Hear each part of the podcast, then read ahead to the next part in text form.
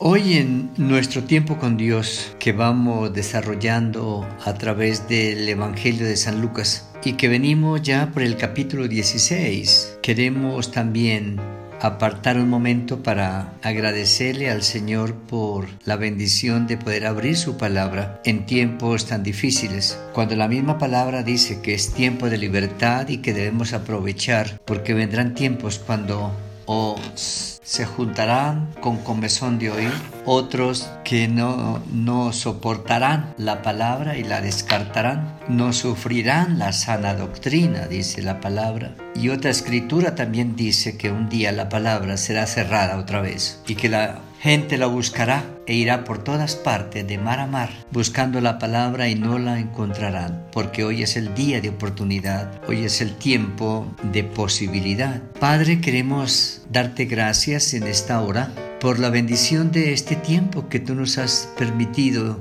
a través de casi más de un año teniendo un espacio como este. Es tu palabra y tu palabra es verdad y tu palabra es fiel, es inmutable, es poderosa. Además es una palabra sostenida por ella misma al recordarnos que nunca volverá vacía, que cada palabra, Señor, que se envía volverá trayendo bendición, volverá trayendo también justicia, trayendo libertad, cumplimiento, porque es tu palabra. Gracias Señor por la bendición de hoy poder tener el tiempo para la palabra, poder estar juntos y compartir. Queremos darte gracias, Señor, por las personas que sacan el tiempo para estar y escuchar en, este momento o a, través del día o de la semana. Gracias te damos, Padre, por este tiempo en el nombre del Señor Jesucristo. Amén. El capítulo 16, como hemos venido hablando, nos encontrábamos con la gran responsabilidad de la mayordomía en el reino de Dios y estuvimos diciendo cómo el Señor Jesucristo, después de hablar del amor de Dios, de la gracia, de la misericordia, también confronta con la responsabilidad de ser los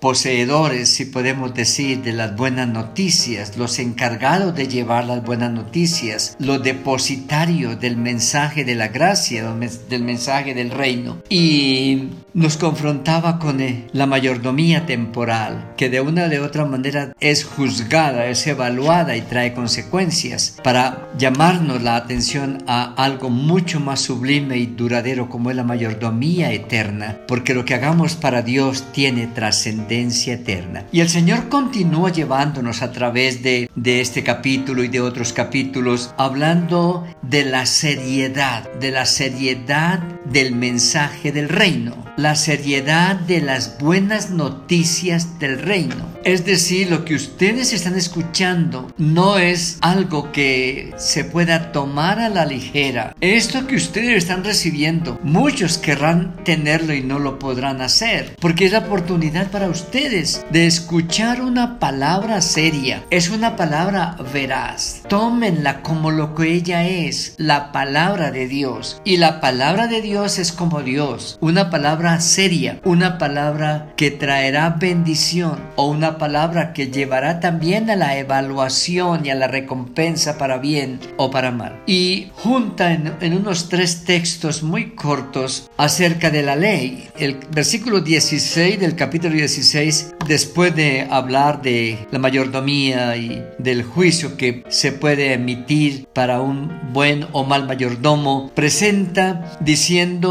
la ley y los profetas eran hasta Juan. Desde entonces el reino de Dios es anunciado y todos se esfuerzan por entrar en él. Pero más fácil es que pasen el cielo y la tierra que se frustre una tilde de la ley. Esto que les acabo de decir, dice el Señor, es algo que ustedes conocen bien a la luz de la historia del pueblo de Israel el pueblo que fue receptor, depositario de la ley, de los sacerdotes, de los profetas, de las salmodias, de las canciones. Ustedes son los depositarios o los bendecidos con tener en su linaje al Mesías. Y para ustedes la ley era bastante seria porque la aplicaban casi en su literalidad y en su dureza. Trataban de que la ley cumpliera su propósito, pero también las ceremonias las, leyes levíticas, las ceremonias religiosas, éticas, morales, ustedes también las observaban. Y quiero decirles que la palabra que acaban de escuchar es una palabra tan seria como la ley y los profetas. Y quiero decirles que la ley y los profetas fueron hasta, hasta Juan. Lo que está diciendo es, el último profeta fue Malaquías. 400 años pasaron para encontrarnos un segundo profeta, un nuevo profeta que fue Juan el Bautista. Y entre Malaquías y Juan pasan 400 años. Y la palabra de Dios fue una palabra que siempre fue seria. Y Juan comienza un mensaje nuevo y ese mensaje continúa. Y yo lo estoy dando ahora como el verbo, como la palabra encarnada. Y esta palabra es una palabra seria. A partir de ahí, el reino de Dios está aquí. El reino de Dios es anunciado. En el Antiguo Testamento, la ley para ustedes, el pueblo de Dios era Israel políticamente, con todas sus estructuras sociopolíticas, económicas, religiosas, y para ustedes era importante y lo respetaban y lo promovían. Hoy mucho más. El reino de Dios es un reino mucho más amplio, incluyendo la profecía y la ley del Antiguo Testamento